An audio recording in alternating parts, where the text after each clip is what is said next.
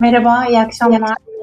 Merhaba. sekiz Mart iki bin yirmi iki akşamı bir İstiklal bin dokuz yüz seksen dört yayınında birlikteyiz. Politik psikoloji yayını yapıyoruz ve ben de ilk kez bir ekip, bu ekibin parçası olarak yayına dahil oldum. İnanılmaz heyecanlıyım. Başlayalım. Nasılsınız? Nasıl gidiyor? Her şey yolunda mı? Fatih Bey, lütfen sizle başlayalım. Tamam. İyi gidiyor. Her şey yolunda. Bugün helikopter sesleriyle beraberiz. Ben de ne olduğunu az önce çekimden önce Mert'e sordum. Demek ki biz ikimiz de Beyoğlu'ndayız. Ben biraz daha aşağıdayım. Mert biraz daha yukarıda. İstiklal'e yakın. İstiklal'deki sanırım sekiz Mart kutlamalarını engellemek için bir şeyler oluyor. Çünkü sokaklara girişler de kapatılmış. Ben de polislerin neden tuttuğunu düşünmüştüm. Tabii ben biraz daha kopukmuşum. Mert aydınlatmış oldu beni, sağ olsun. Ben de iyiyim. Siz de iyisiniz umarım İpek Hanım. Tamam. Mert Bey, siz nasılsınız? Teşekkür ederim efendim. Eksik olmayın. İyiyiz. Artık sekiz Mart için biliyorsunuz siz de. Tabii tabii. sekiz Mart için artık kutlama mı denir, protesto mu denir? Yani bunlar tabii belki birazdan ileride konuşacağımız şeyler ama ne yazık ki gene İstiklal Caddesi'ne çıkış engellenmiş durumda. Yine görüyoruz ki Beyoğlu bir politik, siyasallaşmış mekan olarak gene yüksek ihtimalle Türkiye'nin gündeminde. Konuşmaya çalışacağız dilimiz döndüğünce. Ben de Beykoz'dayım. Burada güvenlik güçlerimiz pek yok. Sakin. Zaten burada herhangi bir aktivitede olduğunu söylemek güç aslında. Çok güzel yalılar ve bir yandan da gettolaşmış farklı türden binalar var. Böyle yokuşlardan fışkıran, köprülerin altından buram buram gelen. Ben de böyle bir atmosferdeyim ama burada Kadınlar Günü vesaire etkinliği de olmadığı için güvenlik güçlerimiz bizi korumak için belki bilmiyorum nasıl bir çerçeveye oturtmak gerekir. İşlerini yapıyorlar. Onlara da kolay gelsin tabii, ne diyebiliriz. Başlayalım o zaman. sekiz Mart'la başlayalım. Bugün Dünya Kadınlar Günü aslında. Ne konuşuyoruz? Kadınlar Günü'ne ne konuşmak lazım? Nasıl tartışılmalı? Biz güvenlik güçleriyle bu günleri kutlamaya devam mı edeceğiz? Bu şekilde bu politikalar aslında devam ediyor mu olacak? Nasıl bakıyorsunuz? Neler söylersiniz? Fatih Bey, sizle başlayalım. Yani şeyi düşünüyordum ben de soru gelince. Biz bir Mayıs'ı da yıllarca böyle alışmıştık. sekiz Mart'ta böyle değildi. sekiz Mart kaç yıldır bu şekilde sekiz Mart'lar daha heyecanlı geçiyor? Onu düşündüm. beş yıl, altı yıl oldu mu veya yedi yıl? Kadın hareketi sanırım şu anda hükümete en muhalif hareketlerin başında geliyor. Bir şekilde de güçlendi. Sanırım başka yerler kapandıkça, diğer kanallar kapandıkça buradan çıkıyor. Bu kadın hareketi de genel olarak aslında yaşam tarzıyla alakalı. A K P yaşam tarzına müdahale etmediğini söylerdi ilk on yıl. Çok da karşı çıkmayanlardanım. Yani bir yaşam tarzına müdahalesini ne yalan söyleyeyim ben şahsım olarak çok fazla görmedim. Ama son on yıldır yaşam tarzına müdahale gün geçtikçe artıyor ve bir bilindiği yaşam tarzını, bir kendi kimliğini dikte etme tarafına geçti ve bu bu tarafa geçtikçe de dışarıdan müdahale, yani buna tepkiler doğmaya başladı. Tepkilerden bir tanesi bence kadın hareketi. Dünya değişiyor şimdi. Farklı bir kadın algısı var. Toplum algısı, aile algısı farklı. Biz burada şey bölümde yapmıştık. Aile, toplum, cinsellik diye bir bölümde yapmıştık. Orada da bu konuyu konuştuk. Bir şeyleri muhafaza etmek ve o ulus devletle beraber aynı otoriter mekanizmayı devam ettirmek için aynı baskıyı kullanmayı tercih ediyor hükümet. Ama bu böyle nereye kadar gider bilmiyorum. Bunu kutuplaşma meselesi olarak kullanabilir ama buradan da şeyi alıyor. Ben hemen konuyu siyasete getirmiş oldum. Niyeyse bu son günlerde kafam çok siyasetti. Günümü iki üç gündür Twitter, iki gündür Twitter'daydım. Bugün çok fazla bir işim yoktu. Twitter'da vaktimi geçirdim. Fazla siyasallaşmış oldum. Mert mi birazcık daha sosyolojiye çeksem, Mert beni kurtar buradan. Çok siyasallaştırdım işi. Vallahi dostum biz bunu geçen dönem, evet geçen sezon iki program halinde konuştuk. Yani bunun üzerinden on sene geçse her sezon gene konuşuruz. Gene konuşulacak malzeme çıkar. Bazı konular tabii karışık. Yani şu anlamda karışık. Söylerken bazı şeyleri eksisini artısını da söylemek lazım. Mesela ben hala daha bazı şeyleri anlamıyorum. Belki çok saf vaziyette yaklaşıyorum konuya veya cahilce yaklaşıyorum. Yani konu hakkında belki de yeteri kadar bilgim yok ama ben mesela hala şunu anlayabilmiş değilim. Yani neden bu şekilde yaşam tarzına müdahale sayılabilecek bir durumda diğer yaşam tarzına müdahale edilen grupların desteğiyle veya bu, bu grupların tamamı, tümü bir araya gelerek çok daha büyük bir boyutta bu yürüyüşler gerçekleştirilmiyor. Mesela bunu anlayamıyorum. Yani şunun için anlayamıyorum. Zamanında Türkiye'de Kürt sorunu konuşulurken de, daha sıklıkla konuşulurken de aynı şeyi söylüyordum. Yani bunu bir ulusun hakları olarak tanımladığınızda bunun etrafına çizilecek olan çerçeve ile bunun temel insan hakları olarak tanımlandığında etrafına çizilecek çerçeve arasında çok ciddi bir hacim boyutu var ve bu tür hak mücadelelerinin çok daha organize vaziyette yürütülmesi gerektiğine inananlardanım. Onu söylemiş olayım. Yani sosyolojik olarak da bakabiliriz tabii. Zihniyet boyutundan bakabiliriz mesela. Bunlar Türkiye'nin ne yazık ki sevdiği masallar, öyle söyleyeyim, ya da masallaştırılmış konular. Lafa geldiğinde bin dokuz yüz otuzlu yıllarda, önce bin dokuz yüz otuzda belediye seçimleriyle ardından bin dokuz yüz otuz dörtte daha böyle ulusal düzeyde kadınlara seçme ve seçilme hakkının verilmesiyle övünürüz. Ama bu benim için mesela utanç kaynağıdır. Şu anlamda utanç kaynağıdır, netleştireyim. Tabii ki o tarihte verilmiş olması utanç kaynağı değildir ama o tarihte bu hakkın kazanılmış olmasına rağmen bugün siz meclisin kompozisyonundaki kadın oranına baktığınızda, üst düzey görevlerdeki kadın yönetici oranlarına baktığınızda bunun neden benim açımdan bir utanç kaynağı olarak tanımlandığını çok daha net anlayabiliriz. Yani biz buralara takılmıyoruz. Biz bu hala daha sembollere, sembolleştirmeye takılıyoruz. Bu sembolleştirmeler üzerinden siyaset yapmayı tercih ediyoruz. Yani nereye kadar devam eder, nasıl devam eder çok kestiremiyorum tabii ki ama dediğim gibi bunlar benim açımdan bakıldığında ne yazık ki sağlıklı bir toplumun, işlevsel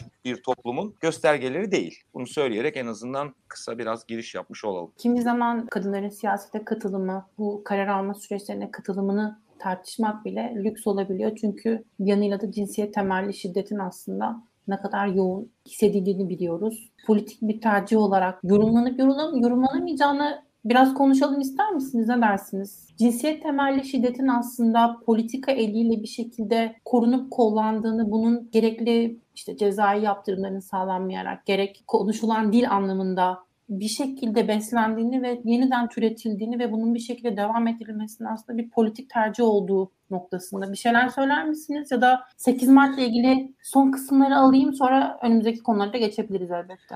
Aslında ben bir şeyle bağlamak istiyordum. Ya biz daha sonra aklımıza hep şeyde, Rusya'da, Ukrayna'da, Sovyetler'de bir yerde. Bir şeyi hep dikkat ediyorum. Böyle biraz daha global düşündüğüm zaman iki bin dokuzdu bir şey dersindeydik. Orta Doğu, Orta Doğu'da kadın, İslam toplumlarında kadınla ilgili bir derse girmiştim. Ondan sonraki istatistiklere bakmadım söyleyeyim.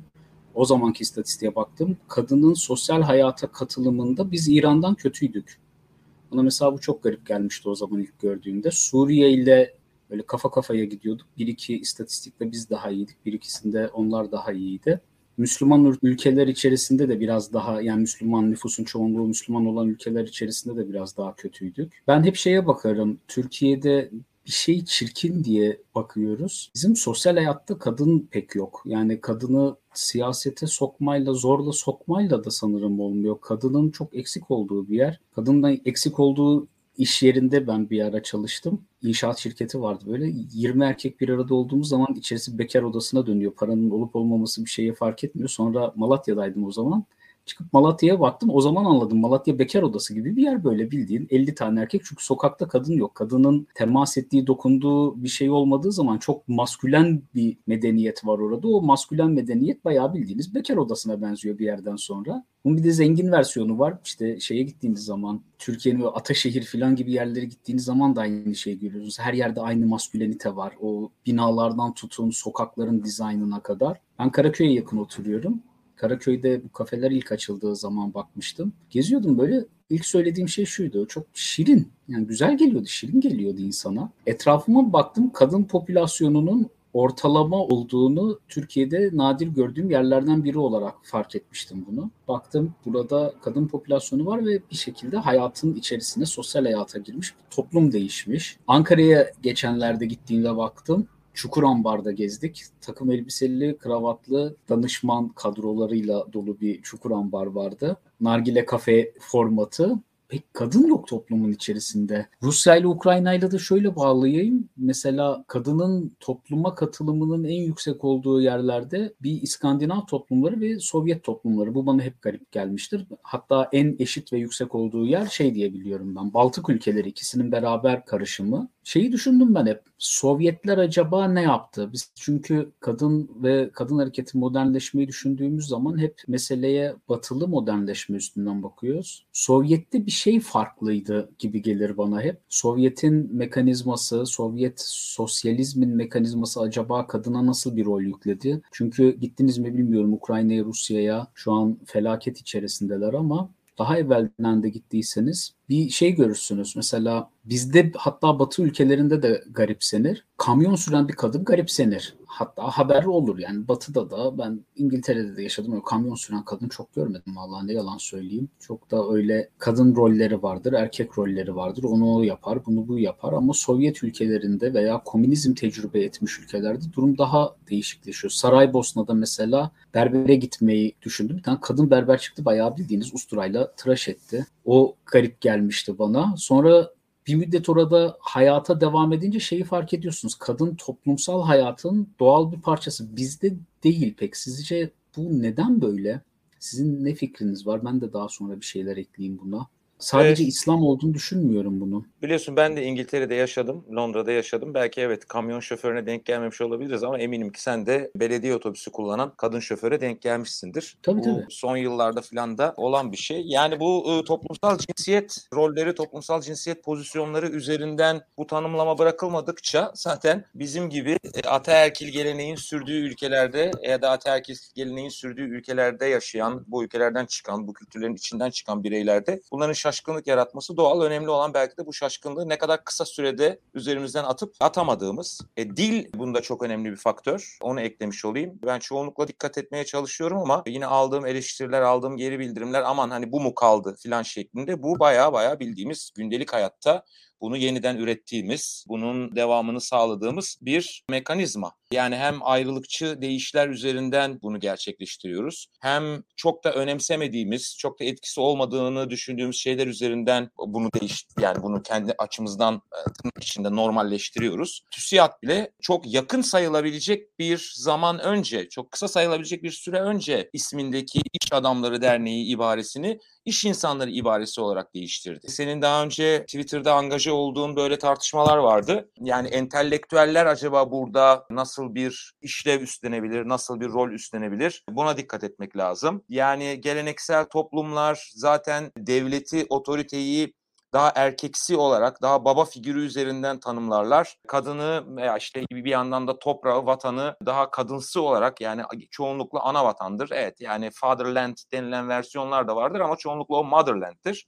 Ama devlet dediğimiz mekanizma ise genelde erkektir, babadır. Bir de tabii şeyi de naçizane biraz daha netleştirmiş olayım. Oraya da bir pozisyon da açmış olalım üzerinde. Belki biraz daha at koşturabileceğimiz. Bu belki de kadın erkek ikiliği üzerinden üzerine durulması gereken bir şey değil. Biraz daha öteye götürerek erkek ve o erkeklerin bakışıyla yeteri kadar erkek olmayanlar diye yapmamız gereken bir tanımlama. Çünkü bu sadece kadınlar üzerinden değil, aynı zamanda da L G B T İ bireyler üzerinden de yapılıyor. Yani o senin çok erkek erkeği dediğin bekar odası tanımlaması yaptığın ya da bekar odası benzetmesi yaptığın Malatya çok yüksek ihtimalle bir yandan da L G B T İ bireylerin de olmadığı bir toplumu kastediyorsun. Sadece kadınların olmadığı değil. Çünkü o da yüksek ihtimalle o kompozisyonu, o görünüşü değiştirecektir diye düşünüyorum. Yani muhtemelen L G B T İ var, yani var zaten, muhtemelen demeyeyim, var. Muhte- muhtemelen İstanbul'da ne kadar varsa veya başka bir şehirde ne kadar varsa Malatya'da da o kadar var ama çok görünür değiller tabii. Bu toplumsal baskıyla alakalı bir şeyi düşündüm siz konuş, sen konuşurken Mert. Hani ben sözü kesmiş mi oldum? Siz bir şey söylemek ister misiniz? Yok yok. Tek no, hayır, harika gidiyoruz bence. Görünürlük ne? Meselesine değindik. Onu belki tam vurgulayacaktım aslında. Siz de Malatya'dan bahsederken orada aslında kastettiğiniz kadınların ya, yok olduğu değildi ama görünür olmadığıydı. Bir şekilde toplumda görünürlüklerinin bastırıldığıydı belki. Şimdi ben şeyden düşünüyorum. Kadının toplumda eşit rol alabilmesi için sanırım bir devlet güvenliğinin önce sağlanmış olması gerekiyor. Malatya'dan şundan örnek verdim. Ben hayatımın bir kısmını da orada geçirdim. Çocukluğumda orada büyüdüm. Mesela biz şeye giderdik. Bahçe sulamak bizim için çok önemlidir. Hani ekinleri sularsınız, onların günü olur. Irmak akar, çay akar. Çaydan herkes gününü belirler. Günü belirlediğiniz zaman da bazı havalar çok sıcak geçer veya su cılız gelir. Birisi şöyle bir ikilemde kalır. Kendi bahçesini sularsa, bir gününü kaçırırsa gece mesela suyu açar. Gizliden, kaçaktan veya aleni bir şekilde. Suyu açtığı zaman kendi ekinlerinin yarısını kurtarır. Eğer açmazsa yarısı ölür. Ama sizin gününüzü alırsa sizin ekinlerinizin tamamı da ölebilir. Yarıdan fazlası da ölebilir. Düzenleyen bir şey yoktur. Bir üst otorite yok. Hegemonya, hegemonik güç oturtulmamış. Bunun için güçlü olmak zorundasınız. Ben çocukken kavgaya gittiğimi bilirim. Yani biz bayağı kavgaya giderdik. Çünkü birisi suyu kesmiş. Elimize kürek mürek alırdık, çıkardık. Gideceksin, suyunu tutacaksın. Hakkını korumak zorundasın. Sopaysa sopa, kavgaysa kavga. Yani başka bir yolun yok. O suyu açamazsan aç kalırsın. Paran gider. Böyle gidiyor. Çiftçinin yaşam tarzı böyleydi. Hidrolik toplumlar falan diyorlar ya. Sanırım bununla alakalı bir mekanizma var. Güvenlik sağlanmadığı zaman ataerkil ve erkeğin dominant olduğu bir toplumun ortaya çıkması kaçınılmaz oluyormuş gibi geliyor. Çünkü fiziksel olarak kendini koruma ve şiddet tek- tekeli oluşturmuş bir devlet yoksa ortalıkta henüz tam, mafyatik bir örgütlenme varsa, devlet henüz bu otoriteyi tam inşa edemediyse, yani medenileşmenin aslında özü budur. Ortada güçlü bir devlet vardır ve devlet şiddet tekelini eline almıştır. Bunun olduğu bir yerde kadın erkeği, kadının sosyal hayattaki rolünün artması çok daha beklenir. Bence beklenilen yer burası. Biz sanırım bunu tam tamamlayamadık. Yani modern toplum olmayla ilgili halen eksikliklerimiz var. İstanbul'a baksanıza, yani benim anlattığım Malatya'nın köyü muhtemelen Hititlerden beri aynı sulama teknikleri vardı. İşte iki binli yılların başında damlama sistemi vesaireyle bu kavgalarımız bitmiş oldu. Bu problemler geçti.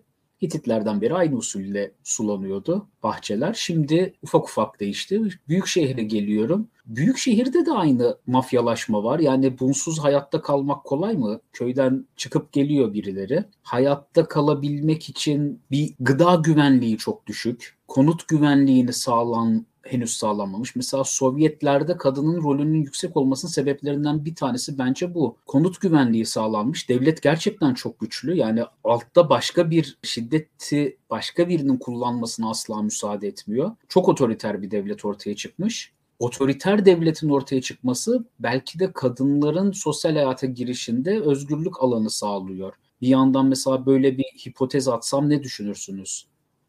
Yani ortada bir polis devleti varsa, otoriter bir polis devleti yaratırsam, mesela İngiltere'deki otoriter bir polis devletidir aslında. İkimiz de yaşadık, biliyoruz da göstermez kendini, değilmişsin gibi zannedersin ama çok polis devletidir. Buradan çok daha faaldir polis. Hani bir hareket yaptığın zaman C C T V'den görür ve birini yakalaması kırk saniye, iki dakikayı bulmaz.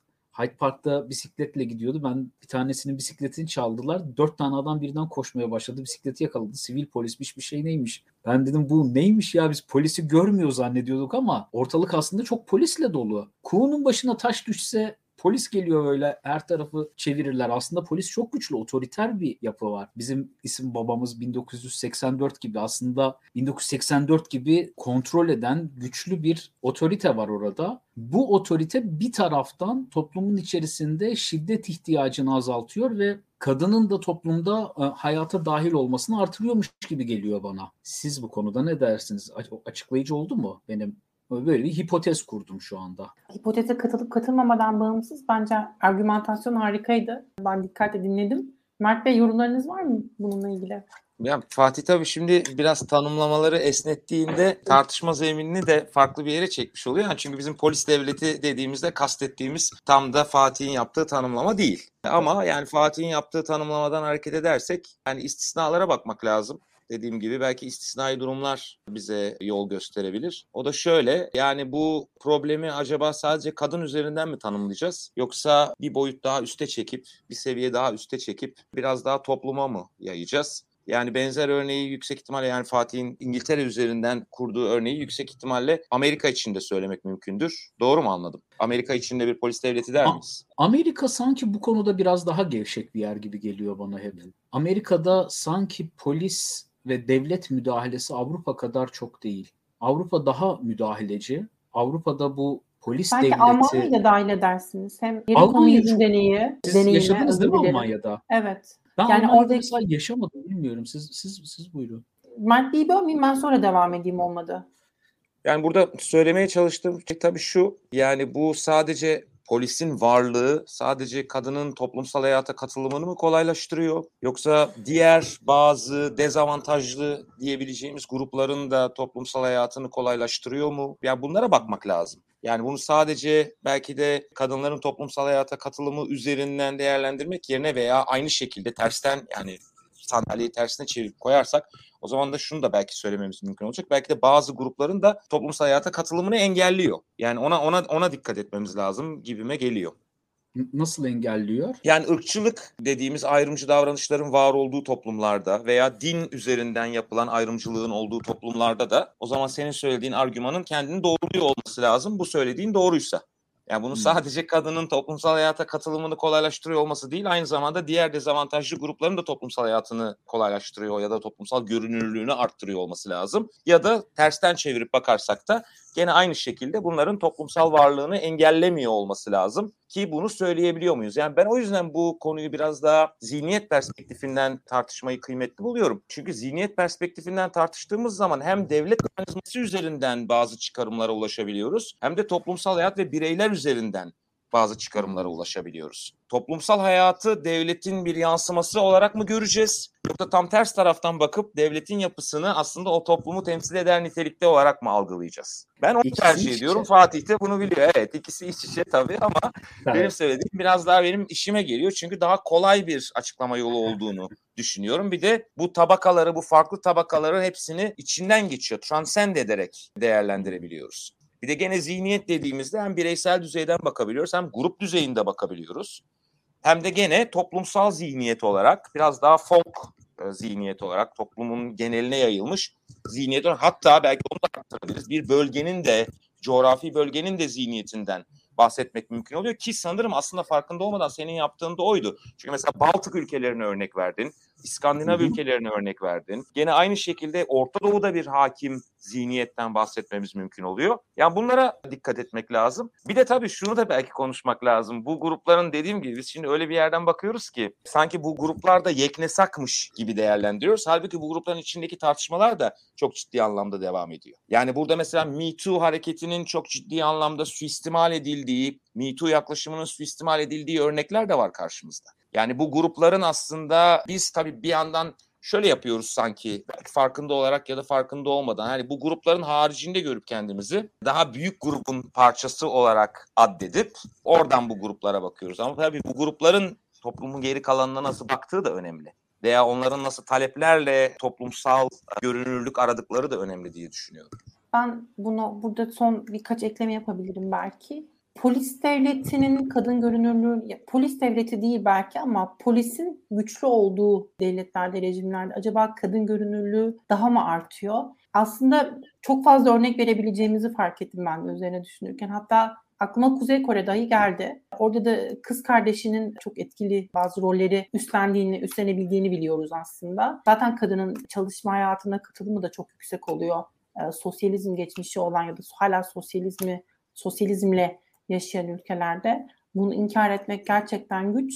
Tabii şunu da belki kabul etmek gerekir. Yani devletin gücü elinde toplayabildiği ölçüde kendi inandığı değerleri, kendi politikalarını topluma yayması, bir şekilde empoze etmesi, bunun gerçekleşmesi için bu gücü de kullanabiliyor olması da belki not edilmeli. Hani bu hipotezi eğer tartışıyorsak derdim.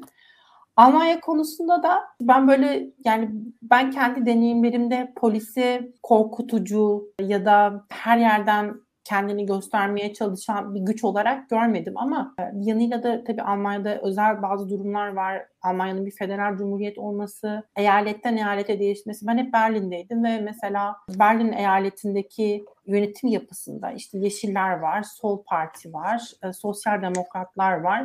Ve bu her üç parti de aslında polislerin nasıl davranması gerektiğiyle ilgili çok daha etik, çok daha insan hakları perspektifinden bakabiliyorlar. Tabii ki şunu söylüyor değilim yani her zaman polis harika şekilde davranır Almanya'da diyor değilim asla ama işte federal yapıdan dolayı her eyalette farklılık arz edebiliyor. Benim deneyimim öyle gözükmediği, öyle olmadığı yönünde. Ama tabii orada da işte şimdi bu polislerin mesela Beyoğlu'nda Taksim'i kapatmak için toplanması, helikopterlerin geçmesi ni konuşurken Almanya'da neyi konuşuyoruz mesela bir yürüyüş olduğunda polislerin buna refakat ettiğini, neredeyse tüm gösteri ve yürüyüşlere bir şekilde izin verilmeye çalışıldığını ve polisin refakatçi olarak aslında değerlendirildiğini, toplumdan belki işte o şehir içinde karşıt grupların gösterebileceği tepkilerde bir ayrıştırıcı görev gördüğünü görebiliyoruz. Tabii konudan da çok sapmak istemiyorum ama Almanya ile ilgili en azından kısaca belki bunu not edebiliriz. O zaman sekiz Mart konusunu biraz geride bırakalım. Başka konulara devam edelim ama bence bu da yine e, buna bağdaşık bir konu diye düşünebiliriz. Geçtiğimiz günlerde tahmin ediyorum Marmara'da, Marmaray'da İstanbul metrosunda bir saldırı gerçekleşti. İki genç tahmin ediyorum yakınlaşıyorlardı ve birinin işte neden metroda sevişiyorsunuz gibi bir çıkışla üzerlerine atladığını gördük. Aslında nasıl değerlendirmek gerekir bilmiyorum. Gerçekten korkunç aslında. Ne söylersiniz? Bunu, buna nasıl bakmak lazım? Bunun ne tür bir psikoloji temsil ediyor? Bir de yorum var. Aslında bu yorum belli ölçülerde popülist denilebilir ama bir yanıyla da anlamlı buluyorum. Mesela şunu söylemiş, yani orada şiddet uğrayan bir kadın olsaydı bu tepkisellik ortaya konmazdı ama orada iki kişinin bir şekilde bir mutluluk ifadesini aslında gerçekleştiriyor olmaları böyle bir tepkiyle sonuçlanabiliyor diye bir yorum vardı. Bu sefer Mert Bey'le başlayalım aslında. Ben, ben şeyi. Söylediğinizin ilk kısmını tam anlayamadım. Nasıl bir durumda bir kadın olsaydı? O kısmı tam anlayamadım. Ee, şiddete uğrayan bir kadın olsaydı metoda e, aynı tepki, yani bir tepkisellik ortaya konulmazdı. Sessiz kalınırdı muhtemelen ama durum bu şekilde olduğunda daha farklı tepkileri or- yani aslında şu var, yani tabii ki insanlar birbirinden çok farklı düşünebilir. Metoda neyin yapılıp neyin yapılamayacağı meselesi ayrı bir boyutta tartışılabilir ama buradaki önemli nokta o kişinin bu tepkiyi ortaya koyabilmesi. Aslında bunu neden yaptığı belki değerlendirilmeyi hak ediyor. Ne dersiniz? Şimdi bunu bir önceki bıraktığımız noktaya da biraz bağlayarak değerlendireyim müsaadenizle. Şimdi polisin gücü dediğimiz zaman siz de az önce benzer bir ifade kullandınız. Hani gerçekten polisin gücünden neyi kastettiğimizi net olarak ortaya koymamız lazım. Yani burada polisin etkin olmasından mı bahsediyoruz ve yetkin olmasından mı bahsediyoruz? Yoksa var olup yani kendi kararlarına göre, kendi vereceği kararlara tamamen kendi yargılarına göre davranıyor olmasından mı bahsediyoruz? Şimdi bu bir yandan bizi çünkü şuraya da getiriyor. Bir devlet mekanizmasının temsilcisi olarak değerlendirebileceğimiz, devletin işte Fatih'in de söylediği o Webergil, Weberyan tanımla meşru şiddet tekelini bulunduran devletin bir uzantısı olarak görebileceğimiz polis örgütü acaba ne derece kurallara uyan, ne derece kendisini halkın güvenliğini sağlamakla sorumlu tutan bir örgüt olarak görüyor. Kendisini acaba polisler, yani meslek üyesi olarak devletin temsilcisi olarak mı görüyor? Yoksa bir yandan da devletle halk arasında tam da net olarak tanımlanmamış bir alanda hareket eden bir meslek grubu üyeleri olarak mı görüyor? Bunu e, netleştirmemiz lazım. Çünkü bunu netleştirmediğimiz zaman şuraya geliyoruz. Kuvvetli devlet geleneği dediğimizde bakın bu İran'da da böyledir, Türkiye'de de böyledir, İngiltere'de de böyledir. Bunların hepsi uzun yıllara dayanan devlet geleneği olan ülkeler. Ama bunların her birisinde toplumsal hayata katılım, belki şimdi Fatih şöyle bir ayrım yaptı. Dedi ki yani İran'da kadınların toplumsal hayata katılımı, toplumsal hayatta görünürlükleri daha fazla. Doğru ama şu nüans önemli değil mi? Toplumsal hayatta acaba o devletin arzu ettiği şekilde, o devletin tanımladığı makbul vatandaşlar şeklinde mi var oluyorlar? Yoksa kendi arzu ettikleri şekilde mi var olabiliyorlar? Şimdi bu ayrımı ben önemli buluyorum. Çünkü siz devletin tanımladığı, devletin çizdiği çerçeve içinde yaşayacaksanız o zaman bireyliğinizden ne derece bahsedebiliyoruz? Şimdi bu ayrım önemli. Bu ayrım niye benim için önemli? Şunun için önemli. Eğer biz Marmaray dediğimiz alanı bir kamusal alan olarak tanımlıyorsak o zaman acaba toplumsal olarak bir, biraz daha geriye giderek kamusal alanın ne olduğu, kamusal alanda kimin sözünün geçtiği, bireyler olarak kamusal alanda ne gibi haklarımız, ne gibi sorumluluklarımız olduğunu tanımladık veya bunlar üzerinde uzlaştık mı? Çünkü bunlar üzerinde uzlaşmadığımız anda o tanımı birisi bizim için yaptı ve biz ya ona uyuyoruz ya da uymuyoruz.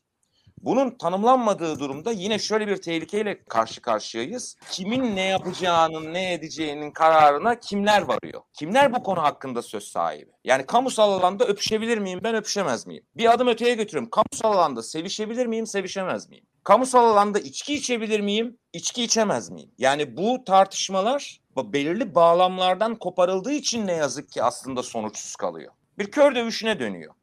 Bunun haricinde bir ekleme daha yapayım. Fatih'e paslamadan önce sizin çizdiğiniz harika çerçeve, yani nefis bir saptama yaptınız. Yani bu konu bence çok önemli bir konu. Bu konunun yansıtılmasında da çok ciddi problemler vardı. Bu da artık bizi bir yandan günümüzdeki medya diline getiriyor. Çünkü kimileri bu haberi şu şekilde görmeyi tercih etti. İşte öpüşen çiftlere saldırdılar. Hem öpüşen çifte saldırdılar. Bazı yayın kuruluşları da diyeyim, ki az sayıda da değil, öpüşen çiftlere müdahale eden birisine saldırdılar diye bu haberi gördü. Şimdi bu iki bambaşka yere gidiyor. Yani bir tanesine tukaka ettiğimiz o öpüşen iki kişiye müdahale eden birey. Diğer durumda yani öpüşen iki kişi zaten haksız. Bunun tartışması da yok. Hani bu tartışılmış, bitmiş. Biz bu kararı vermişiz. Ona birisi, iyi birisi tırnak içinde müdahale ediyor ve o iyi birisine diğerleri tepki gösteriyor ve şiddet uyguluyor. Bakın bu da bu haber al- alma biçimimiz dahi bu konuyla ilgili düşüncelerimizi, yorumlarımızı çok ciddi anlamda değiştirecek nitelikte. O zaman ben de devam edeyim mi buradan? Tabii tabii lütfen dostum. Şimdi unutmadan devam edeyim. Şimdi bu polisle vesaireyle beraber bağlayarak devam edeyim ben de. Polis şehir demek biliyoruz. Yani pol- polisten kastımız da aynı şey aslında. Şehirleşme arttıkça polis ihtiyacı doğuyor ya da mafya ve gangster gibi şeyler oluşacak. Polis tekelinin olduğu yerde polis şunu tekelleştiriyor aslında. Yani biz metroda öpüşebilir miyiz, öpüşemez miyiz? Bu serbest mi değil mi? Biz medeniyet kurduğumuz zaman, şehirleştiğimiz zaman, yani medeniyette şehirleşme demek aynı meseleye geliyor. Bir arada yaşayacağız, kalabalık bir şekilde bir araya da yaşayacağız ve burası akışkan bir toplum. New York gibi kalabalık bir şehir, İstanbul gibi kalabalık bir şehirdeyiz ve bizim hepimizin farklı değer yargıları var. Sakin bir köyde oturduk mu beş bin yıldır biz bir arada yaşıyor olsaydık, bin yıldır aynı yerde yaşayan otuz ailenin oluştuğu bir köyde bunlara çok ihtiyaç kalmazdı. Kendi içinde bir değer yargıları mekanizması oluşmuş olurdu. Ve biz bu aynı değer yargıları mekanizması içerisinde zaten çok konuşmadan sözlü gelenek içerisinden devam ederdik. İngiltere'nin taşrasında olduğu gibi veya İsviçre'nin bazı yerlerinde olduğu gibi orada böyle devam ediyor. Çok da bir şey konuşmaya gerek yok zaten. iki yüz yıldır, üç yüz yıldır aynı aileler aynı yerde yaşıyor. Dışarıdan gelen de buna uymak zorunda. Ama biz öyle değiliz. yüz yıl önce bir milyon olan nüfusu, bir milyon olmayan nüfusu olan şeye şimdi on sekiz milyon, on yedi milyon. Herkes başka bir yerden gelmiş, dünyanın yedi düvelden gelmiş ve ortada kararlaştırılmış, hepimizi bir arada bir şekilde tutabilecek bir sınır belirlenmemiş. Medeni olmak tek bir şey getirir. Hani Freudyen, hadi psikolojize edeyim ben de kendi alanımdan. Medeniyet şudur yani özünde dürtüyü bastırmadır süperegoyla. Medeniyet kurmak için bazı dürtüleri bastırıyor olmak gerekiyor. Ama hangi dürtüyü nereden bastıracağız ve kimin kriterlerine göre bastıracağız meselesi. Yani bu süperegonun çizgisini kim nereden çekecek? Yoksa bizim idimizi serbest bıraktığımız zaman Freud babamızın vaaz ettiği üzere büyük üstadımıza selam duruşuyla devam edelim. Bizi bıraktığınız zaman biz saldırganlık ve cinselliği de içinde barındıran birbirimizi kesmeye teşne canlılarız der Freud baba. Özünde bunu söyler, bizim içimizde bu taraf var. Biz bunu bastırırız. Ego gerçeklikte başımıza gelecekleri söyler. Bu yüzden kontrol eder bunu. Süper ego işte o Mert'in söylediği aslında şeydir. Bizim o üst söylem, dili değiştirmeyle bahsettiği şey aslında yukarıdaki üst yapı denilen şey. Freudyen dile geri çevirdiğimiz zaman süper ego oluyor. Biz bu süper egoda henüz toplum olarak anlaşmış değiliz. Bunu yukarıdan söyleyen birisi de yok bizde. Yani oturup biz kendi içimizde demokratik bir pazarlık yapıp arkadaşlar metroda öpüşülür veya öpüşülmez konusunda bir karara da varmış değiliz henüz. Çok oturmuş bir medeniyet değiliz. Bu durumda biri kendini müdahale hakkı görüyor. Çünkü diyor ki bana müdahale ediliyor burada. Sen bana öp- orada öpüşerek beni tahrik ediyorsun. Aslında altta söylediği şey şu. Yani ben senin öpüştüğünü görünce tahrik oluyorum. Çünkü benim bu konuyla ilgili hassasiyetim çok az. Ben yargılamak için söylemiyorum.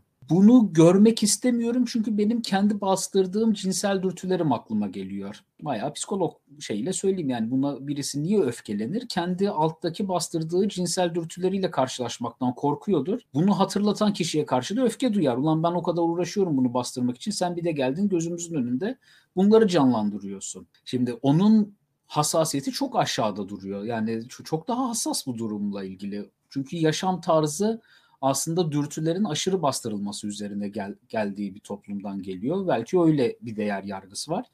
Diğerinin o kadar bastırmasına gerek yok. O bundan bu kadar çok tahrik olmuyor. Adab-ı muaşeretten bakarsak yani bu doğru mu değil mi? Ben sabah tweet attım bununla ilgili. Hatta biraz da kızdım. Çünkü dedim yani saldırmak başka bir şeye dönüşmüş oluyor artık. Alanına fiziksel olarak da müdahale ediyor. Yani öbürünün benim alanıma girme ihtimalinden ben rahatsız oldum, ben çok hassasım bu konuda, ben de seni döverim arkadaş bunun sonunda diyor ve karşı tarafa saldırmış. Şimdi biz kimin kriterlerine göre burada çizgiyi çekeceğiz? Yani biz bu süperego çizgisini kimin kriterine göre belirleyeceğiz? Eğer toplumun demokratik yöntemden mesela çıkacaksak, toplumun kalabalığı buradaysa ama biz oturduk bir taraftan da Netflix seyrediyoruz. Diyoruz ki ya Netflix'te böyle olmuyor. Bizim hep hayat boyu ben çocukluğumda yaşadığım ikilemi söyleyeyim. Ben Amerikan dizilerini, filmlerini falan seyretmeyi severdim ama Malatya'da çocuktum. Sokağa çıkardım. Allah Allah diyordum yani burada başka bir hayat yaşanıyor. Fransız dizisi vardı. Öpücük, ilk öpücük, milk öpücük diye böyle seyrediyorduk bizim doksanların Show T V'sinde. Bakıyorduk böyle o lisede öpüşüyorlar filan. Biz öpüşmeye kalkıyorduk. Dayısı geliyordu, abisi geliyordu. Kavga çıkıyordu yani bunu yapamıyordun. Oradaki hayatla buradaki hayat uyuşmuyordu birbirine ama kalabalık onlardı. Mecbur uyum sağlamak zorundaydın veya kavga edip değiştirmeye çalışıyorsun. Çünkü bunu işte ya Mert'in söylediği gibi üstten söylemi, iktidarı ele geçirip söylemi değiştirmen gerekiyor. Üst yapıyı değiştirmen gerekiyor. Ya da alttan bunu oluşturan altyapının zamanla değişmesini beklemek gerekiyor. Çok böyle teknik şeye girmiş mi olduk bilmiyorum. Felsefi bir yere mi girdik? Ama yani ya altyapı değişecek yani ortada bir güvenlik duvarı oluşacak ya da yani bu bununla beraber toplumu dönüştürmüş olacak ya da üst yapıda eğitim şarta geliyoruz. Yani aslında bu bir eğitimle okulda verilen eğitim değil sadece tabii ki televizyondan da öğrendiğimle vesaireyle bütün topluma yeni bir kimliği yeni bir yaşam tarzını öğretmek gerekiyor. Muhtemelen ikisi beraber oluyor çünkü toplumun da değişime direnç gösterecektir. Onun da bir altyapısı var yani ben toplumun bana sorarsanız Türkiye'de ekonomiden sonraki en büyük problem Türkiye'nin cinsel problemidir. Bence siyasi kavgaların içerisinde ben şimdi psikolog gözüyle geri dönüp baktığım zaman çoğu şeyi psikolojize ediyorum. Yani ben oranın öfkenin arkasındaki cinsel tatminsizliği görüyorum. Yani bu belki bu cinsel tatminsizliğin arkasında latent homoseksüellik var. Kendine itiraf edememiş ve bunun tatminsizliğini yaşıyor ve bu tatminsizliği topluma öfke olarak kusuyor. Kimi yerde bu aşırı bastırılmanın, cinsel bastırılmanın sonucunda bir öfke olarak çıkıyor ama ben psikolog olarak görüyorum bunu. Çok söyleyemiyoruz tabii her zaman her yerde bak bu durumda böyledir filan denmiyor ama bence bu Türkiye'nin ciddi problemlerinden bir tanesi. Biz henüz adapte olamadık. Köylü on sekiz yaşında evlendiriyordu işte on yedi on sekizi neyse artık cinsel hayata girdiği dönemde evlendiriyordu. Şimdi ekonomik koşullardan evlilik bildiğiniz lükse dönüşmüş durumda. Bu da değişecek. Nasıl adapte olacağız? Olamıyoruz. Görünce mutlu mu? Değil.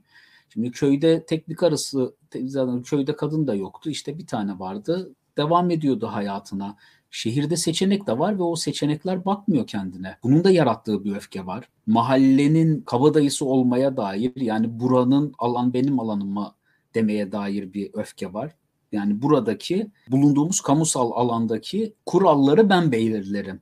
Şey yok mu işte günün sonunda biz de memeli canlılarız işte köşeye gidiyor işiyor diyor ki bak burası benim alanım buranın içerisindeki kuralı ben belirlerim diyor. Bu etrafın alfası benim kabadayısı benim diyor. Ben bunu şeye bağlıyorum gene devletin otoritesinin henüz oluşmamış olması ve toplumsal mutabakatı henüz sağlamış olmamamız yani sürekli göç edilen bir ülkede sürekli onun oraya buraya gidip geldiği, göçün bitmediği, biz göç programı da çekmiştik, yayınlanmadı henüz ama göçün bitmediği bir yerde bunları bitirememiş olmamız bana biraz doğalmış gibi geliyor.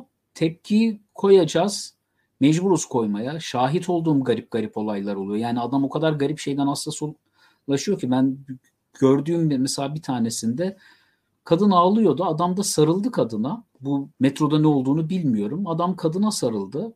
Mahalleli falan çıktı. Ne yapıyorsunuz dedi. Burada aile var. Adam da biz de aileyiz işte. Karıma sarılıyorum. Sana hesap mı vereceğim dedim. Ben yirmi kişinin adama saldırdığını gördük. İşte polis molis dedik. Polis de gelmedi. Adam yediği dayakla kaldı. Çıktı da gitti. Yapacak bir şey de olmadı. Geri de gelmedi. Hiç hiçbir şey olmadı. Hiçbir şey olmadı. Yani adama gündüz gözüyle şehrin bir yerinde dövüp attılar. Kimsenin bir şey yap- yapamadı. Yani ben Tophane'de yaşıyorum söyleyeyim yani burada sanat galerisinde içki içiyorlar diye bastılar zamanında. Yani orada sokakta birinin şarap içiyor olması onun için onun özel alanına müdahale sınırını bilmiyor. Çünkü onun özel alanı o sokağı kamusal olan olarak algılamıyor. Bu burası benim özel mülkiyetim ben mahalleliyim bu mahallede benim özel mülküm bizim mahalleli olarak bir yaşam kriterimiz var. Bu mahallede benim evimin bir uzantısı ve burada yapılan hareketlerin normunu ben belirlerim diyor. Devlet buna karışmıyor. Devlet burada güvenliği yeterince sağlamıyor. Kişinin de bilinçaltında şu var, burası benim uzantım ve içeride mahallenin aslında kendi içinde oluşturduğu bir şey var. Mutabakat var. Buranın kuralları nedir ne değildir diye bir şekilde mutabakat sağlamışlar. O mutabakatın dışına çıkmış oluyorsunuz ve çıkınca da devletin tekeline almadığı şiddeti gösteriyor ve karşılığında da hiçbir yaptırımla karşılaşmıyor. Bence Türkiye'de devlet kendini korumaya çok güçlü. Türkiye'de devletle ilgili şunu söyleyebilirim. Ama vatandaşı korumak konusunda çok güçsüz bir devletimiz var. Bizim devletimiz güçlü değil. Bizim devletin en büyük kriteri kendini korumak. Bütün hikayenin başladığım yerdeki köyüme geleyim. Bizim köyün oraya jandarma kurulalı bin sekiz yüzlü yıllar olmuş. Köy içi kavgalar son on on beş yıla kadar heyet kurulur. Köyün yaşlıları gelir filan.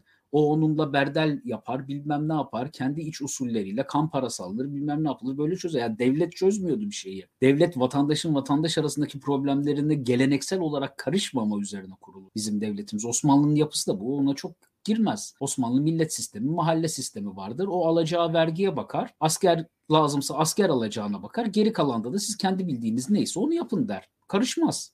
Bizim devlet yapımız bence bunu sağlamıyor diye uzun bir tirat atmış olup sözü size devredeyim uykunuzu getirmeden. Bence şunun anlaşılması ya da bunun üzerine şunun üzerine konuşulması çok önemli. Yani bu tepkiselliğin neden ortaya konulabildiği, bunun aslında neye dayandığı. Yine çok haklı bir örnek üzerinden gittik. Netflix'ten bahsettik aslında. Sosyal medyada aktif olan, özellikle dijital medyayla, dijital seyircilikle aslında işi dışta olan insanlar için ve Netflix izleyenler için belki bu davranışı açıklamak, anlamak zor. Çünkü Türkiye'de aslında çok paralel kültürler yaşanıyor bence. Ve İstanbul bir noktada kocaman bir okyanus gibi bir sürü akarsu oraya bağlanıyor. Ve bu akarsular gerçekten çok çok farklı yerlerden geliyor. Ve sonra bütün bunlar birleştiğinde aslında hep şeyde konuşuruz, işte Marmara'yla Marmara ile Karadeniz birleştiğinde işte artık hangisinin suyu altta kalıyorsa birininki altta birinin üstte. Bu da aslında böyle, yani İstanbul bütün bu aslında bütün bu kültürel buluşmayı gerçekleştiriyor bir yan, yanıyla ama aslında bunlar birbiriyle nasıl etkileşim kuruyor, nasıl iletişim kuruyor ve birbirini ne ölçüde anlayabiliyorlar. Çünkü dediğim gibi yani mesela bir Netflix izleyicisi için bu çok bu çok büyük bir genelleme aslında ama böyle biri için bu davranışa anlam vermek, bu davranışı yorumlayabilmek çok güç. Çünkü bu gerçek bir olmaması gereken türden bir davranış, olmaması verilmemesi gereken türden bir tepki. Bunun nasıl ortaya konulabildiği meselesinin tartışılması gerekiyor bence ve bence bunu harika bir şekilde toparladık. Son sözler varsa buna ilişkin olarak Mert Bey'den alayım. Yani Fatih Freud'la açmıştı. Ben de Freud'la kapatayım o zaman. Fatih benden çok daha iyi bilecektir. O benim belki seneler önce onun kitaplığından ödünç aldığım bir kitaptı. Medeniyetin Huzursuzluğu, Civilizational Discontent. Aslında orada şunu söylüyor Freud babamız. Yani biz bu medeniyet denilen kavramda o kadar hızlı ilerledik ki aslında o dürtülerimizle medeniyet arasındaki makas her geçen gün daha da fazla açılıyor ve uyum sağlayamıyoruz. Yani ve bu, bu bizi mutsuz, daha tatminsiz bireyler haline getiriyor. Tabii bir yandan böyle bir durum var. Bir yandan yorumlarda var. Büşra Hanım, hızlı toplumsal mobilite şehirleri kimliksiz, kimliksizleştiriyor. Bunun biraz payı var. Tamamen buna katılıyor olmasam da. Bir yandan çok ciddi anlamda hala da aslında Ferdinand de Tönnies'in yaptığı ayrımla, Gemeinschaft ve Gesellschaft ayrımıyla hala daha köy hayatından, köy toplumundan, küçük yani topluluk, cemaat, sosyolojik anlamda kullanıyorum, cemaat yapısından cemiyet yapısına geçememiş olmamızın sonuçları bunlar. Yani köy hayatında tabii ki orada bir ayıplama mekanizması vardır. Fırıncı sana ekmek satmadığı zaman hayat senin için çok daha zor hale gelir. Ama kent hayatında böyle bir şey yok. Yani üst mahalledeki fırından alamıyorsan seni tanımayan alt mahalledeki fırıncıya gidersin. Onu yapamıyorsan en fazla yan iki yan mahalleye gidersin ve bir şekilde en azından asgari ihtiyaçlarını karşılarsın. Fakat tabii burada şunu da saptamak lazım. Yani acaba bizim son elli senedir bu tür konuları kamusal düzeyde konuşabilecek mekanizmalarımız var mı? Yani bunlar konuşuluyor mu? Türk modernleşmesi ne yazık ki yukarıdan aşağı bir devrim şeklinde gerçekleşmiştir. Bunun üzerine siz Osmanlı'nın, o Fatih'in de bahsettiği millet sistemi üzerinden o cemaat dokusunu ön plana çıkaran, bireyi iyice arka plana iten yapısını, toplumsal örgütlenme yapısını koyduğunuzda tabii ki biz her geçen gün bireyin ne yazık ki ne yazık ki daha da az söz hakkı olduğu, o individuation yani bireyleşme, şahıslaşma eylemini gerçekleştiremediği bir büyük, kocaman toplumsal yapı halinde yaşamaya devam etmeye çalışıyoruz. Buna tabii ne kadar yaşamak denirse. Yani bireysel farklılıkların olmadığı, çeşitliliğin olmadığı, yeknesak bir sistemde bireyleri sizin tatmin etmeniz, bireylerin farklılıklarını, öznelliklerini ortaya çıkarmalarını sağlamanız mümkün olmuyor. Ve bu hepimizin de gördüğü üzere her geçen gün daha da mutsuz, daha da siyasi otoriteyle sorun yaşayan bireyler haline gelmemize sebep oluyor. Bunu bu, bu saptamayı yapmak lazım. Ne yazık ki otoriter, ceberrut devlet geleneği olan topraklarda yaşıyoruz. Ya buna bir noktada dur demek lazım. Herkes de bunun farkında, fakat bunun mekanizmaları, bunun yöntemleri üzerinde henüz anlaşabilmiş değiliz. Ben bir şey eklemek istiyorum buraya. Hemen unutmadan gireyim müsaadenizle. Burada şey var ama güvenliğe gene getireyim meseleyi. Bireyleşmek için de güvenlik, yani özellikle iktisadi güvenlik gerekiyor. Paranız yok. Mesela bizde ekonomik krizler olduğu zaman, Türkiye'de ekonomik krizler oluyor. Türkiye'de ekonomik krizler olduğu zaman Güney Amerika'daki gibi toplumsal patlamalar neden olmuyor diye oturup konuşuruz. Olmuyor çünkü bizde cemaat mekanizması var. Çünkü bizde öyle bir cemaat mekanizması oluşmuş ki yani...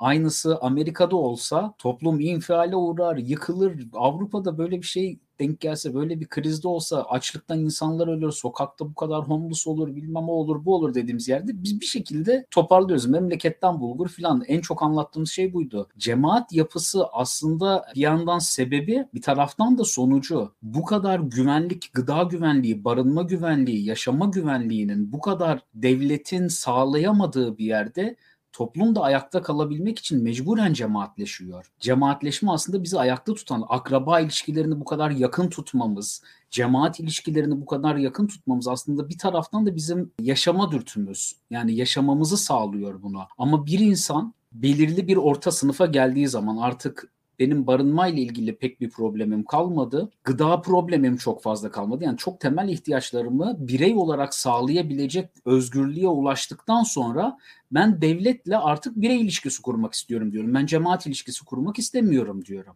Ben bireyleşmeyi tercih ediyorum ama toplumun büyük çoğunluğu açlık sınırının altında yaşarken ben bu toplumun hadi gidin bireyleşin desek, yani bireyleşmeyecek ki bu adam, bireyleşme işine gelmeyecek. Bireyleştiği zaman ne yapacak? Aç kalır bu adam, işsiz kalır, evsiz kalır.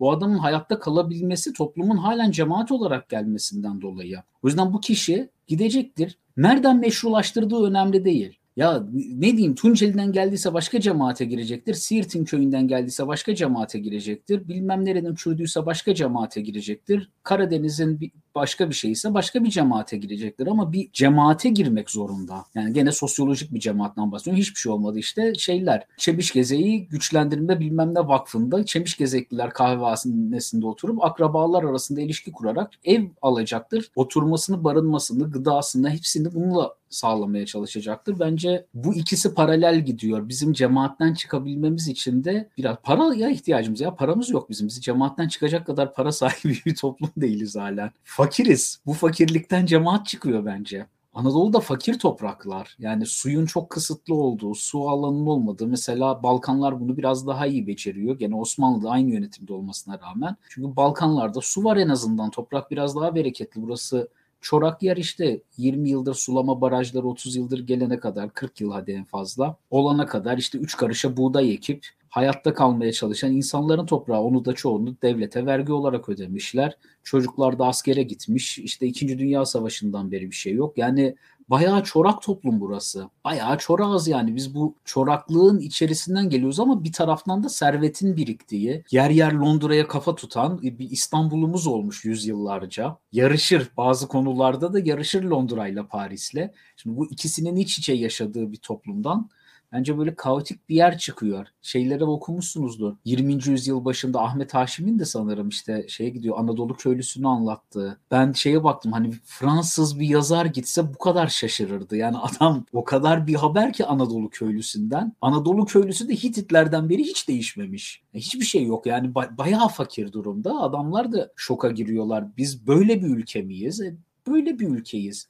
Şimdi işte o kalabalık bir şekilde iktidarda kendi yolunu bulmaya çalışıyor. Ben zamanla dengeye oturacağını düşünüyorum. Yani hatta iktidar olması bu Anadolu yerlisinin bir yerde de iyi oldu. Ne yapıp ne yapamayacağını kendi de görmüş oldu. Açılmamış kanadın boyunu kimse bilmez. Şimdi kanat açıldı. Siyasal İslam adil düzen adil düzen diyordu. Ah ah sana verdik mazbutayı. Şey elinde, mühür elinde. Mühür elinde olunca o iş öyle olmuyor. Şeye gibi vatandaşa şey yapılır ya böyle. Başbakan olsan ne yaparsın? Yap başbakan. Beş gün sonra görürüz bakalım yani ne yapabiliyorsun. Ne yaptıklarını gördük. Onlar da görmüş oldular kısmen. Ama bence işte biraz biraz para kazanmamız lazım bizim. Bu paralel gitmesi gerekiyor ikisinin. Ahmet Haşim de bir dönem uzunca bir zaman aslında Fransa'da yaşadığı için sanıyorum Türkiye'de, Anadolu'da dolaştığında ya da Osmanlı zamanında işte şok olması aslında çok da garip gelmiyor bir yanıyla bu anlamda. Bir de tabii dahil olduğu edebiyat çevresini, edebiyat anlayışını da düşününce yine belki buna paralel olarak bakabiliriz. Son olarak onu söylemiş olayım. Artık son tura geçelim aslında. Son on dakikamızın içine girdik. Yine paylaştığınız bir video vardı. Bu işte market raflarında Ukrayna'da yapılan alışverişin işte ne kadar aslında ne kadar düzenli bir şekilde gerçekleşebildiği ki bir yandan bombalar düşerken bir yandan inanılmaz korkunç bir savaş atmosferi varken aslında. Bunun sebebini nasıl anlayabiliriz psikolojik açıdan? Ve aslında belki savaş psikolojisine dair neler söyleyebiliriz şu an Ukrayna'da? Çünkü sanırım gündemin en ayrılmaz konusu, en gündemin en yoğun parçası olan konu da günümüzde bu aslında. Kimle başlayalım? Ömer Bey, sizin mikrofonunuz açık, sizle başlayalım. Yani savaş psikolojisine ilişkin olarak ne söyleyeceğiz? Siz nasıl isterseniz öyle yorumlayın. Ben savaş diye konumu açtım. Psikolojiyle ilgili de bir şey söylemiyor olursak problem değil. Yani bu konuyla ilgili başka bir saptamamdan bahsedeyim. O, o şekilde paslayayım ben Fatih'e. Bu belki de bizim Fatih'le en son birkaç seferdir bir araya geldiğimizde de üzerinde durduğumuz bir konu. Ne oluyor da biz aslında kendi ülkemizde ne olup ne bittiğini bu kadar bir kenara bırakıp kimi arkadaşlarımız, dostlarımız filan da öyle haritalar filan da yayınladı. İşte Türkiye'nin etrafında, Türkiye coğrafyasının etrafında işte şu tarihte şurada savaş çıktı, bu tarihte burada savaş çıktı. İşte Türkiye coğrafyası tabii püripak, hiç ateş mateş yok orada. Bakın yani öyle bir sistem kurmuşuz ki şimdi anlıyor musunuz işte Türk sisteminin başarısını falan diye. Ya bu da çok büyük bir anlamda bana göre toplumsal olarak ve bireysel olarak ne kadar ikiyüzlü olduğumuzu gösteriyor. Yani işimize geleni görüyoruz. İşimize geleni istediğimiz şekilde tanımlayarak onu o işte gözümüzün önünden uzak tutmaya çalışıyoruz veya halının altına süpürüyoruz. Özellikle Z kuşağı gençliği üzerinden benim yapacağım bir saptama olabilir. Birkaç kişiyle de derinlemesine görüşme yapma imkanı buldum. Yani benim fark ettiğim şey şu, Suriye'yi veya Irak'ta olan biteni veya Afganistan'ı o şekilde de eleştiriliyorlar. Daha az önemserken Rusya'da, Ukrayna'da olana çok daha fazla dikkat ettikleri, bunu çok daha fazla önemsedikleri görüldü veya o şekilde yansıtıldı. Aynı şekilde bu yönden de eleştiri de aldılar. Yani kendi sözleriyle söyleyeyim, çok daha bize benzediğini düşündüğümüz insanlar diyorlar. Yani bu fiziksel benzerlik ve coğrafi yakınlık üzerinden ilk defa Türkiye'deki gençliğin bir savaş korkusuyla veya savaş gerçeğiyle yüzleştiğini gördük. Bu psikolojinin ne olduğuna dair biz geçen sezonluk programlarda da, bu sezon henüz yayınlanmayan programlarda da değindik. Yani burada çok ilkel bir mekanizmamız, limbik sistem devreye giriyor, bir kriz anı. Kriz anında şoka giriyoruz ve hani o şokta yapacağımız şeyler belirli zaten. Yine dürtülerimizle hareket ediyoruz çoğunlukla. Yani donuyoruz, geri saldırıyoruz ya da işte arkamıza bile bakmadan topukluyoruz. E şu anda topuklayacak bir yerimiz yok. Gidebilenler zaten bu ülkeden gittiler. E gidemeyenler de ya şu anda gençler arasında gitmenin yolunu arıyorlar ya da işte burada kendilerine bir hayat kurmaya çalışıyorlar. Ama Ukrayna-Rusya hadisesinin gösterdiği bize tekrar şu, yani Almanya'nın aldığı ambargoyu reddetme, herhangi bir ambargo uygulamayalım, ekonomik ilişkilerimiz devam etsin Rusya'yla kararı da aslında bunu gösteriyor. Yani göbekten birbirine bağlı bir uluslararası sistem vaziyetindeyiz. Yani kimsenin kimseye öyle çok hızlı bir şekilde müdahale etmesi, yaptırım uygulaması da kolay değil bu sistemin içinde. Herhangi bir şekilde bir devleti, bir devlet adamını bu sistemin içinde tukaka etmek de çok kolay değil. Gene belki işte bin altı yüz kırk sekiz Vestfalya ile kurulmuş olan sistemin ne derece canlı olduğunu da görüyoruz. Hala daha ülkelerin ulusal çıkar, ki bunu zaten Covid zamanında defaatle gördük. Ulusal çıkarın ön planda olduğu düzenlerde yaşıyoruz. Bu konuyla ilgili olarak benim söyleyebileceğim bir şey yok. Yani şu anlamda benim söyleyebileceğim bir şey yok. Her toplum, her birey kendi adına bu kararı verecektir. Yani o Rus Rousseau'nun toplum sözleşmesi üzerinden hayatımıza kattığı kavramları belki yeniden düşünmenin zamanı geldi. Verimli bir dönem. Bunu yeniden düşünmek için acaba devlete, devlet mekanizmasına haddinden fazla mı hakkımızı devrettik? Yani bir takım özgürlüklerimizi koruyabilmesi için biz bir takım özgürlüklerimizden vazgeçmiştik. Bugün görüyoruz ki hem o uğruna bir takım özgürlüklerimizi feda ettiğimiz özgürlüklerimiz korunmuyor. Hem devletin bizler için sağlaması gereken imkanların, bizler için sağlaması gereken olanakların sağlanmadığını görüyoruz. Yani bugün biraz daha işte siyaset felsefesi çerçevesinde konuşulan, düşünülen şeyler bunlar. Yani bunu her toplum kendisi için yapmak zorunda. Ben burada açıkçası işte o toplumun dışında olan bireylerin biraz da üstten bir dille kime ne yapacağını söylemesi, ne hakkı da olmadığını düşünüyorum açıkçası. Mert şeyden... Aslında bu sizin bu... seçtiğiniz konu, o yüzden sizin... Evet, benim seçtiğim konuydu. Mert herhalde o videoya bakmamış şeydi ya. Bu Ukrayna'da şey yapıyorlar. Süpermarkette, yani savaş ortamı, süpermarketin içerisinde yağ alırken bile böyle şey, yani yağma yapmıyorlar. Mesela Amerika'daki de öyle, Türkiye'deki de öyle. Hani bir şey olduğu zaman bitecek korkusuyla gidip saldırma değil de kuyruğa giriyorlar. Former Sovyet ülkelerle böyle bir şeyim vardı. Hani bir, bir dönem tanınma fırsatı bu, buldum.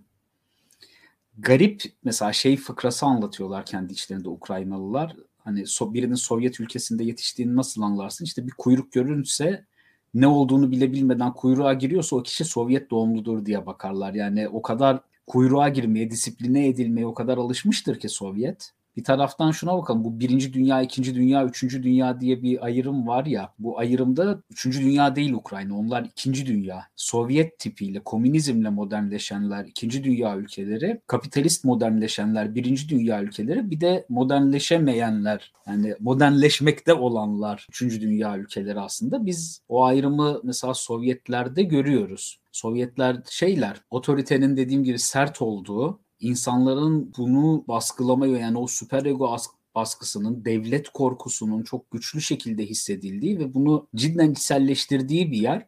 Belki kuşaklar değişiyor, yeni kuşaklar Sovyet eğitimiyle yetişmemiş olabilir ama onu yetiştiren ebeveyn Sovyet eğitimiyle geldi. Henüz onun, o Sovyet doğumlu yani çoğunun ebeveynleri halen Sovyet doğumlu, pasaportları evlerinin bir köşesinde duruyor. O kültür Sovyet ülkelerinde, eski ülkelerde devam ediyor. Belki de yıkılmaları işte bu baskının sonucunda da olmuş olabilir. Çünkü dürtüleri o kadar çok bastırmaya dayalı bir mekanizma ki komünizm. Yani ben içerideki o elde etme arzusu, diğerinden üstün olma arzusu, bir şeylere sahip olma arzusuna gelin, yani komünizmin özünde aslında anlattığı şey şu, yani bu arzularına yenik düşen insanları biz engelleyelim, onlar kötüler, biz proletaryo olarak bir araya gelelim ve bu şekilde dürtüleri olan insanları öldürüp biz bir arada kooperasyon kurabileceğimizi gösterelim. Sınıfsız toplum yaratalım, bölüşümü hakça bölüşelim gibi bir ütopya üzerine kurulu aslında komünizm. Ama bu dürtüleri de çok öldürdüğünüz zaman karşıya bir yıkım çıkıyor. Oradan da başka bir yıkım çıkıyor. Çünkü bu dürtü bir, herkes de ölmüyor. Bunu kontrol edebilen farklı insanlar çıkıyor. Bir politbüronun idaresine sebebiyet veriyor. Ama halkta da buna karşı çıkacak bir irade kaybolmuş oluyor. Üretim aslında bir yandan, psikolojize edelim gene hemen, bizim yaratıcı tarafımızın bir tarafı da yıkıcı. Hırslı olmamız, bir kötü olmamız aslında bazı yerlerden kötü, hırslı, bencil olmamız bize dünyaya bir şeyler katmamızı sağlıyor. Bu sayede üretiyoruz ama bunun da bir dozu var. Bütün hikayeyle aynı söylüyorum. Biz bu çizgiyi nerede çekeceğiz? Bu bayağı işte... Psikolojiyle felsefe içerisinde gidip gelebileceğimiz, psikolojinin de kendi içinde bir felsefesi var aslında. Ben çizginin nerede olduğunu biliyorum, doğruyu ben biliyorum, gel beraber keşfedelim diyor aslında psikolojide. Felsefe de bunu bir yerlerden yapıyor. Herkes kendi felsefesinin içerisinden bu çizgiyi nereden çekeceğini söylüyor ama bir şekilde medeniyet kurduğumuz zaman biz bu çizgiyi bir yerlerden çekmemiz gerekiyor. Savaş durumu idhalinin iyice ortaya çıktığı, o agresyonun iyice çıktığı yerlerden birisi ve onu çıkartanların daha çok hayatta kalabildiği, ilginç bir şekilde işte hayatta kalma krizi ortaya çıktıkça bunu daha fazla yaşadığımız bir yer. Güvenlikle özgürlük arasındaki ikilem gene ortaya çıkar. Çünkü özgürlük arttıkça bir yerde mecburen güvenlikten feragat etmek zorundayız. Güvenlikten de fazlasını istediğimiz zaman özgürlükten feragat etmek zorundayız bence. Ben hep böyle düşünürüm. Bunun arasında dengeyi nasıl bulacağımız da Mert'in de söylediği gibi, Russocu gibi oturup toplumsal kontratımızı artık nasıl yapacağız? Biz bunun mutabakatını nereden nasıl sağlarız onu bilmiyorum. Biz bu mutabakatta bir baba bulduk, oradan gidiyoruz. Biz babayı seven, baba baba koysun kuralı, biz onun kuralına uyarız toplumuyuz. Biz böyle alışmışız ailede çünkü bizim ailemizde... Kuralı kim koyar? Baba koyar işte. O söyler, biz de yaparız. Belki bir sonraki bölümde konuşuruz. Ben şeyi de düşünün, bu kriz anının bizim savaş korkusu yaşıyor olmamızın orta vadede, belki kısa vadede, belki uzun vadede, belki kısa belki orta vadede bizde bir patrimonyal pederşahi lider isteğini yeniden canlandıracağını düşünüyorum, eğer ki ekonomik kriz olmazsa. Senin söylediğin videoyu kaçırmışım, ben izlememişim ama başka bir video gördüm. Hatta bir e, aktaran vardı. Ukrayna'da sokaktaki su tankerine yaklaşıyor ve hani su ihtiyacı olduğunu söylüyor. Kaç para diye soruyor. O da diyor ki ne parası, yani şu an savaş ortamındayız. İhtiyacın olan kadarını al ve git. Tabii bu hangi babamızın diyeyim, çünkü birden de fazla babalar var, sözüne inanacağımıza göre de aslında değişiyor. Biz farklı bir kanondan, farklı bir söylem üzerinden hep yaklaştık çoğunlukla toplumlara incelemeye ve bireyleri incelemeye çalışırken. Freud babamız bunlardan bir tanesiydi. Malthus bize işte kıt kaynaklar olduğunu, kıt kaynaklar için hmm. sürekli mücadele edeceğimizi söyledi ama belki görmezden gelmek istediğimiz ama yine onun da böyle baba gibi diyelim tırnak içinde varlığıyla, ki bu da biraz aslında cinsiyetçi bir söylem oldu ama erkek olduğu için belki kurtarabiliriz. Alexander Kropotkin de bize işbirliği yapmadan var olamayacağımızı, öyle söylenildiğinin aksine insanoğlunun, insan evlatlarının bireye bireyciliğe değil, mücadeleye değil, tam tersi işbirliğine de yatkın olduğunu söyledi. Aslında burada Freud'a da bakabiliriz veya senin işte geliştirdiğin anlatı üzerinden Sovyet sisteminin başarısını da görebiliriz ya da sadece şunu da söyleyebiliriz. Yani Ukraynalılar belki tahmin ettiğimizden daha fazla Kropotkin okumuştu. Bize kız, kızmışlar. Soru cevap yayınını boşuna mı koydunuz başlığını diye. Ya hakikaten öyle oldu, böyle akış gitti. Benim hatam. Estağfurullah, ama... estağfurullah. Sizin evet. hatanız değil efendim. Ben buradan yorumları düzenli olarak kontrol ediyorum. Çoğu yorum niteliğinde, açıkçası çok da fazla soru yok gibi. Yani seyirci sağ olsun bizi eleştiriyor ama eleştirilerinde de biraz daha hakkaniyetli davranmasını bekliyoruz. Onu da biz biz de söyleyelim yani. Tamam, benim hatam değil o zaman. Yorum yo, yo, hayır yani hatası olarak bırakalım madem. Süremizi de açtık aslında. Ama tabii yani her türlü yorum ve soruya elbette açığız zaten. Ama uzun e, zaman oldu ve biraz toparlayalım istedik. Bu bağlamda biraz gündemi de tartışabilelim istedik. Kendi açımızdan nasıl bakıyorsak, bizim özellikle algımıza giren belki. Ama tabii ki her zaman Twitter hesaplarında oldukça aktifiz. Zaten Fatih Bey bugününü Twitter'da geçirmiş. Yine öyle bir yakalarsanız e, belki oradan da etkileşime girebilirsiniz ama bir yandan programda da eritebiliriz elbette. Özellikle ilgi çeken konuları, ama bir tane yorumu belki ben atladım. Merak edilen bir şey aslında. A K Parti'ye hala bugün bile oy veren seçmen aslında nasıl bir psikolojiyle bunu yapıyor diye. Tabii işte hala vesaire, bunlar çok yoruma açık şeyler belki ama belki bir, bir sonraki yayında da belki bunu konuşma şansımız olur. olur. Eğer bir şekilde konu denk gelirse, bütünleyebilirsek. Son birer cümleleri alayım, sonra da yayını kapatalım. Var mıydı birer cümle ya da iyi akşamlar dileyebilirsiniz sadece. Yani Zorla ben aslında bu A K P konusunu, neden hala daha ona oy verildiğini hazırladığımız ama henüz maalesef yayınlayamadığımız bir programda değiniyoruz. Burada biraz daha yerel bağlantılara, işte o Fatih'in de üzerinde durduğu, benim de üzerimde durduğum yerel bağlantılara, o cemaat dokusuna atfen yapıyoruz. Hala küçük şehirlerde, küçük kasabalarda bir partinin, hele ki iktidardaki partinin il başkanının ne kadar güçlü olduğuna değiniyoruz. Burada biraz daha işte bu sebepleri işte duygusal sebepler olarak açıklayabiliriz, öyle tahmin ediyorum. Keşke o yayın girmiş olsaydı da biz de aslında önceden sizler için cevap verdiğimizi düşündüğümüz sorulara tekrar cevap vermiyor olsaydık ama bizim için bir sıkıntı değil. Yani bunu zul e, addetmiyoruz, onu söyleyelim. Ama Lagalun demiş, kızmadık size diye merak etmeyin. Sağ olun, teşekkür ediyoruz. Zaten aslında o sorunuza bile cevap veriyoruz. Yani Mutlu Özgür bir soru sormuş. Mert Kayhan'ı görmek istemiyoruz. Bu ısrar neden diye. Ya herhalde işimizi size göre yapmayacağız, öyle tahmin ediyorum ama neden görmek istemediğinizi açıklasanız ona da cevap verebiliriz aslında. Sataşma var senin hocam. Yani bence şey ya, seçmenin ben çok aptal olduğunu düşünmüyorum. Yani seçmenin anlamak lazım. O da uzun bir cevap. Yani kısmen anlatmış oldum kendi açımdan. Bence ihtiyacı var. Orta sınıf olmakla, eğitimli orta sınıf, o iş güvenliğine sahip olmakla buna ol, bu iş güvenliğine sahip olmamanın vereceği davranış biçimi birbirinden farklı. Yetiştiğiniz toplum birbirinden farklı. Hatta ekonomiden bahsederken bile o da daha uzun bir şey olur da, ekonomik güvenlikle orta sınıfın ekonomik ihtiyaçları da birbirinden farklı şeyler. Aslında farklı şeylerden bahsediyoruz. Yani eve ebek, ekmek götürmekle iPhone almak, iPhone'un yeni modelini almayı istemek aslında başka şeyler. ihtiyaçları da farklı. Biraz oraya bakmak lazım diyelim. Ben de çok lafı uzatmayayım. Uzatmış olduk zaten. O zaman son, sonda e, teknik kadromuza bir çağrı yapalım ve o bölümün bir an önce YouTube'la kavuşmasını dileyelim. Böylelikle daha geniş bir çerçevede de tartışmış olunur böylelikle. Ama zaten bu konu aslında o kadar geniş, o kadar belki detaylandırılabilecek bir konu ki ve bir yandan birçok disiplinle aslında balanslı olan bir nokta. Seçmen davranışını anlamak çok kolay bir iş değil gerçekten. Çok teşekkürler izleyenlere, sizlere. Bir sonraki yayında görüşmek üzere. İyi akşamlar. İyi akşamlar. İyi akşamlar.